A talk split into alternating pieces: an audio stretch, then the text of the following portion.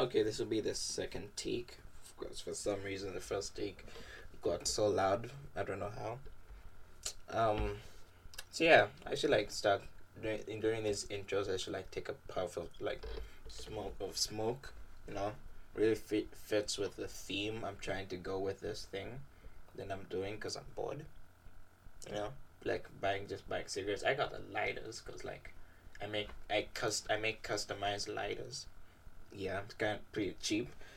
So yeah, this is the Popo Podcast. Roll, roll the intro. Good morning, good afternoon, good evening. This is the Popo Podcast.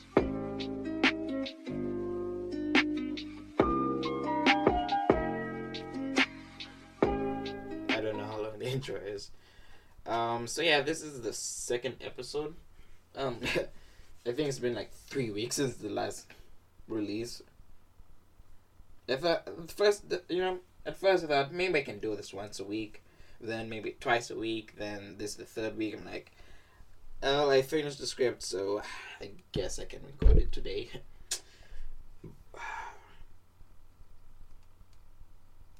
So yeah, um, today's topic is just gonna is gonna be about the modern age of superheroes. I just go I'll go down through the different ages that that came along until we got into the modern age of superheroes. Um, so technically there are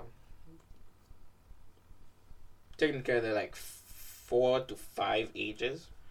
Yeah, four like four to five like it's the golden age, silver age, bronze age, and then the modern age. But since the modern age is so vast, it's kind of split between this modern age is, is kind of split.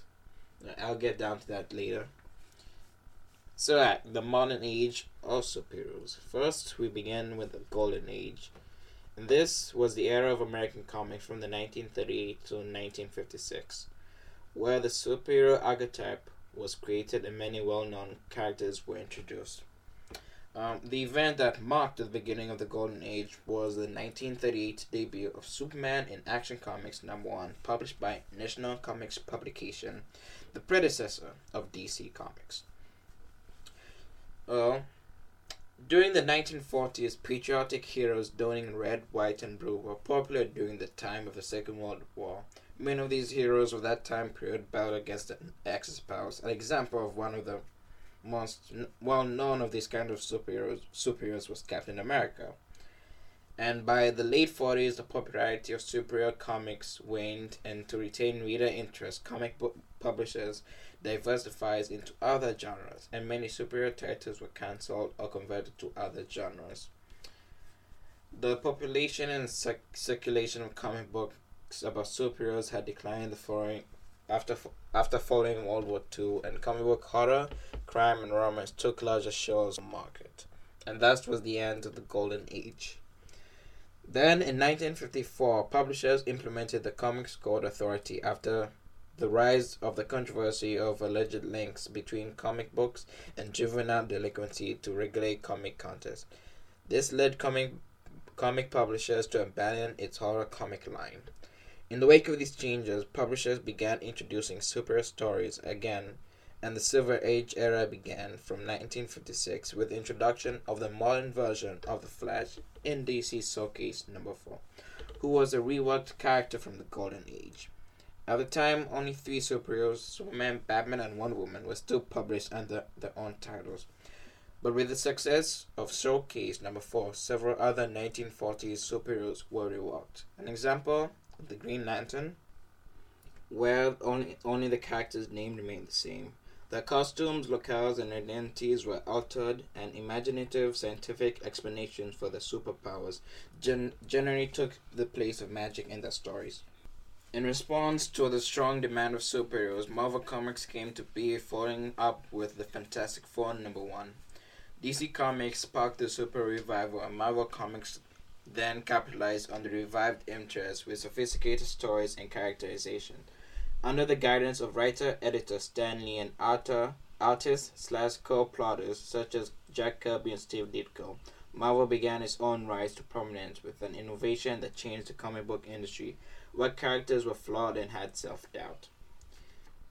The difference between the ages was of how comics of the Silver Age explained the superior phenomena and origin through science, inspired by contemporary science fiction as opposed to the Golden Age, which commonly relied on magic and mysticism.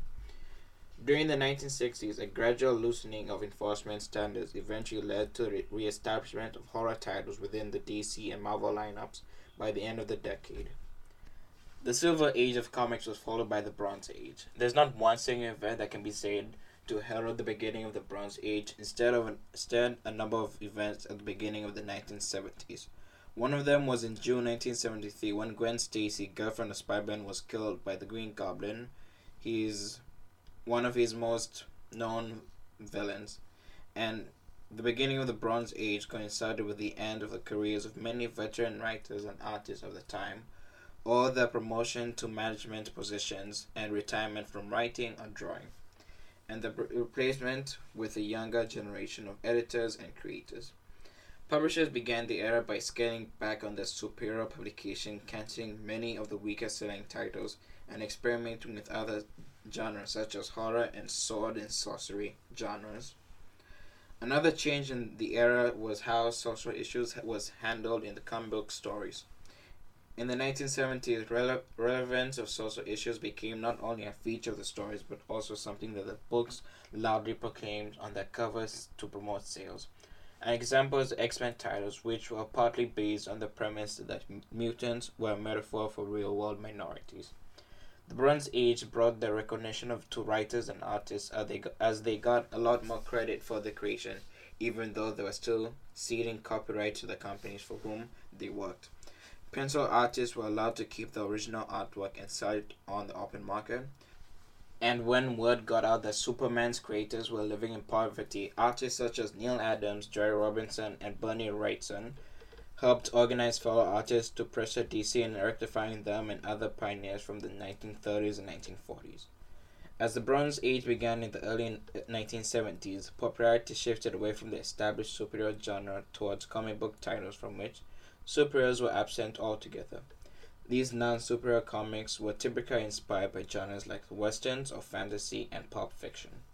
By the 1970s, horror series continued on into 1980s until they were marked transformed, mar- markedly transformed into new formats, starting with Alan Moore's groundbreaking work on DC Swamp Thing in the early 1980s.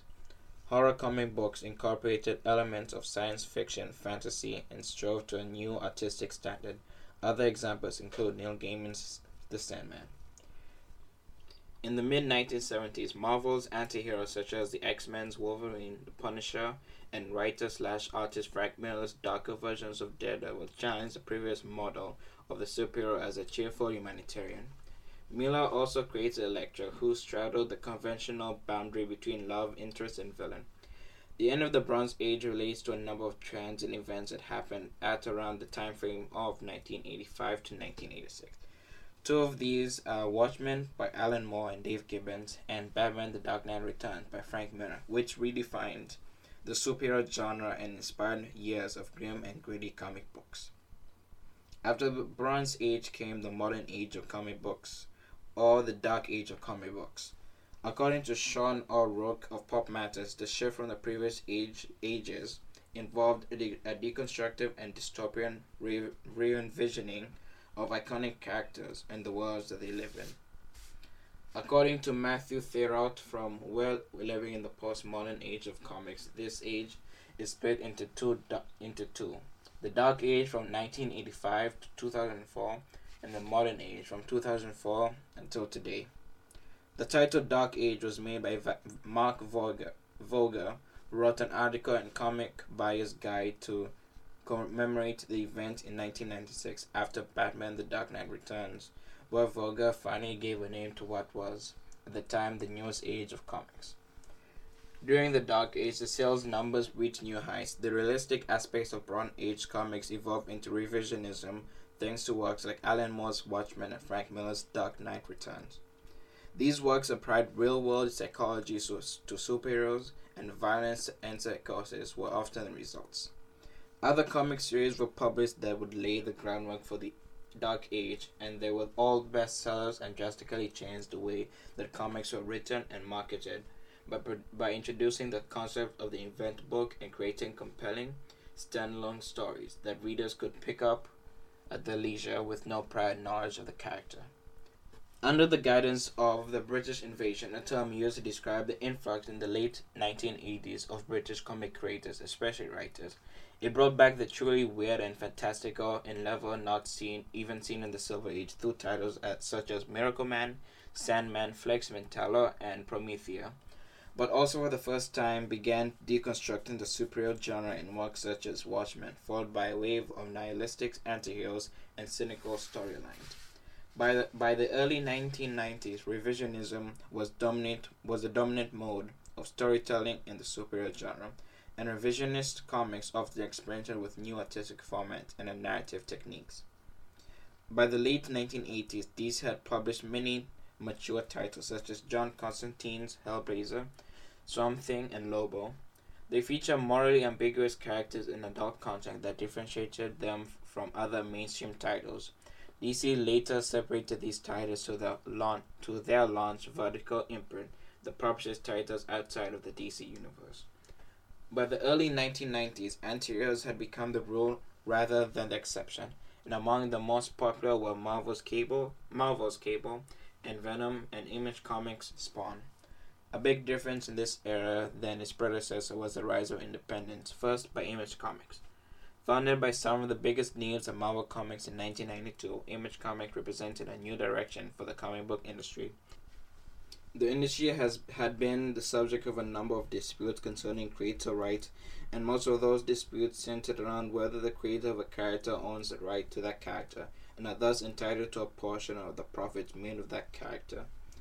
The trend of creating characters with more psychological depth that were less black and white also affected supervillains carried on until the 19 until the mid 1980s, the X-Men had become one of the most popular titles in comics.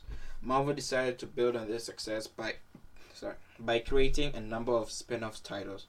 By the early 1990s, X-Men had become the biggest franchise in comics, and by the middle of the decade, over a dozen X-Men related comics comic books, both continuing and limited series, were published each month. This sales boom resulted in a great deal of merchandising, and this success was thanks in no small part to the Fox Network's animated X-Men series, which debuted in 1992. The sales boom began to wane in the mid late mid to late 1990s due to the crash of the speculators market and the effect it had on the industry. Marvel declared bankruptcy in 1996, and as a result, scaled back all of their franchises, franchises including X-Men, when a number of X books were cancelled. Though the comic book market crash occurred, very little change happened in the comic books themselves. Sales suffered and publishers made changes to the distribution methods, but the narrative trends in the books remained the same. The end of the Dark Age came gradually as the dominant mode of storytelling began to change. In response to the dominance of purp- purposeless, gratuitous violence in comics, some creators sought to rebel against the revisionism by returning to the joy and wonder that was once pre- prevalent in comics. This counter reformation co- coalesced into a movement of its own through the publication of works like Marvels and Astro City, both by Kurt Busiek. This movement, called Reco- Reconstructionism, abandoned the realistic quality of revisionism while preserving the literary intelligence. Naturally, there were those who resisted the turn towards Reconstructionism, including the writer Warren Ellis. Ellis spent much of the 1990s ignoring the existence of Reconstructionism in favor of preserving realism in his work. Revisionist comics, as a general rule, utilize violence for the sake of being violent, and with the turn towards Reconstructionism, the use of violence with no logical purpose in the narrative seemed to be a childish throwback to the comics of the 1980s. Published by Marvel Comics in 1994, Marvels examined the early years of Marvel Comics through the eyes of a fictional, fictional journalist, Phil Sheldon. The story proceeded chronologically through the Golden Age, Silver Age, and early Bronze Age of Marvel Comics from 1939 to 1974, with Phil Sheldon bearing witness to the biggest events of those years. Though Marvels was written too early to present the end of the Dark Age, it did signal the beginning of the end. The story featured a reversal of a number of themes that were, com- that were common in, in the Dark Age comics, while eschewing the dominant mode of storytelling. For an instant, Marvels was decidedly realistic both in terms of the style of artwork and the content of the story, but that realism was used to celebrate the possibilities posed by superheroes rather than an imposed restriction on their powers or expound on the various psychoses. DC's Kingdom Come expounded further on these themes featured in Marvel's. Like Marvel's, Kingdom Come followed a civilian in his, in his interaction with superheroes and villains in an attempt to demonstrate the wonder and joy and re- wonder and joy that revisionist comics ne- neglected. Written by Mark Waid and drawn by Alex Ross, Kingdom Come represented pushback against the cynical, nihilistic messages found in comics published in the late 1980s and 1990s. Kingdom Come was never meant to fall into the trends of realism and, revis- and revisionism that dominated the Dark Age, and instead sought out to act as a commentary on the cynical, overly violent tones that superhero comics took in the 1980s and 1990s. Kingdom Come, like Marvel's before it, acted as heralds at the end of the Dark Age and the end of the dominant story trends of realism and, revi- and revisionism. Despite the changes in narrative and artistic forms introduced by Reconstructionist comics, there were no widespread changes in most mainstream comic books until 2001. In the 2000s, Marvel Comics launched a, wi- a wild-scale reimagining of the fictional universe with Ultimate Spider-Man. This reimagining featured modernized versions of Marvel's most popular heroes. One of the main problems with the comics of the Dark Age had been the overwhelming amount of, continu- of continuity into which modern comics were required to fit. Because comics were written to appeal to already existing fans, it was nearly impossible for new readers to get a foothold in the long running series. The Ultimate Universe sought to rectify that issue by reintroducing the characters as young heroes that were just beginning their careers. The Dark Age came to an end in 2001, not only because of the beginning of Marvel's revitalization efforts, but also because of the fundamental shift in the narrative context of mainstream comics following 9 11. From the Aluminum Age by Amy Collerton, the modern age, or what she calls the Aluminum Age, began in 2001 when changes to the comic book medium and industry took hold. Popular media underwent a fundamental shift after 9 11 in 2001. Comics, once the perfect tool for the dissemination of propaganda, were now the domain of cynical, nihilistic, morally relativistic subculture. As historian Bradford Wright wrote, September 11 forced comic book markets to step back and reevaluate the place of the industry in American culture. In December 2001, the attacks appeared in the storylines of mainstream ongoing comics. Costume superheroes were not the best icons to stand in immediate aftermath of the attacks. Written in 2008, Marvel's Civil War was one of Marvel's most ambitious storylines to be published following 9 11 in the story, a group of inexperienced heroes known as the New Warriors causes an explosion in Stamford, Connecticut that kills over 600 people. Following this, the US government passes a Superhero Registration Act which requires superpowered individuals to register their secret identities with the government. The conflict over whether or not to comply with the act eventually tears apart the superhero community. One of the factors that was given for this current age is, how, is of how comics were becoming transmedial objects.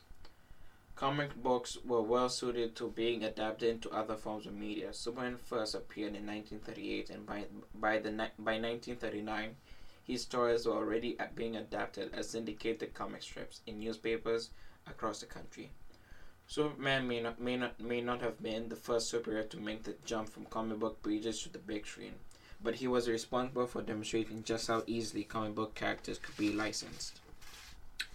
While, ad- while ad- adaptation of comic books in other forms of media were relatively common in the second half of the 20th century, the number of adaptations increased drama- dramatically during the 2000s with the release of X-Men in 2001.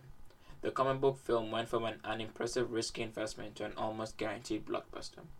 Amy Collerton argues that regardless of why comic book adaptations became popular in the aluminum age, the impact the impact such popularity had on the comic book industry as a whole was profound, thanks to those adaptations. She says that there are two sides to the modern comic book industry the popular and the esoteric. One side, the popular, is designed to appeal to the public at large.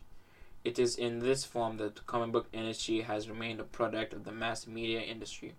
The esoteric side appeals only to a tiny niche audience, a demographic so narrow that, that the health of comic book publishing has been under sustained and significant, significant threat.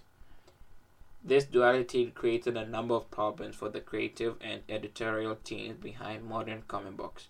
These teams must create content that will retain an extremely finicky, narrow, and notoriously hard to please fan base while simultaneously appealing, appealing to the mainstream public.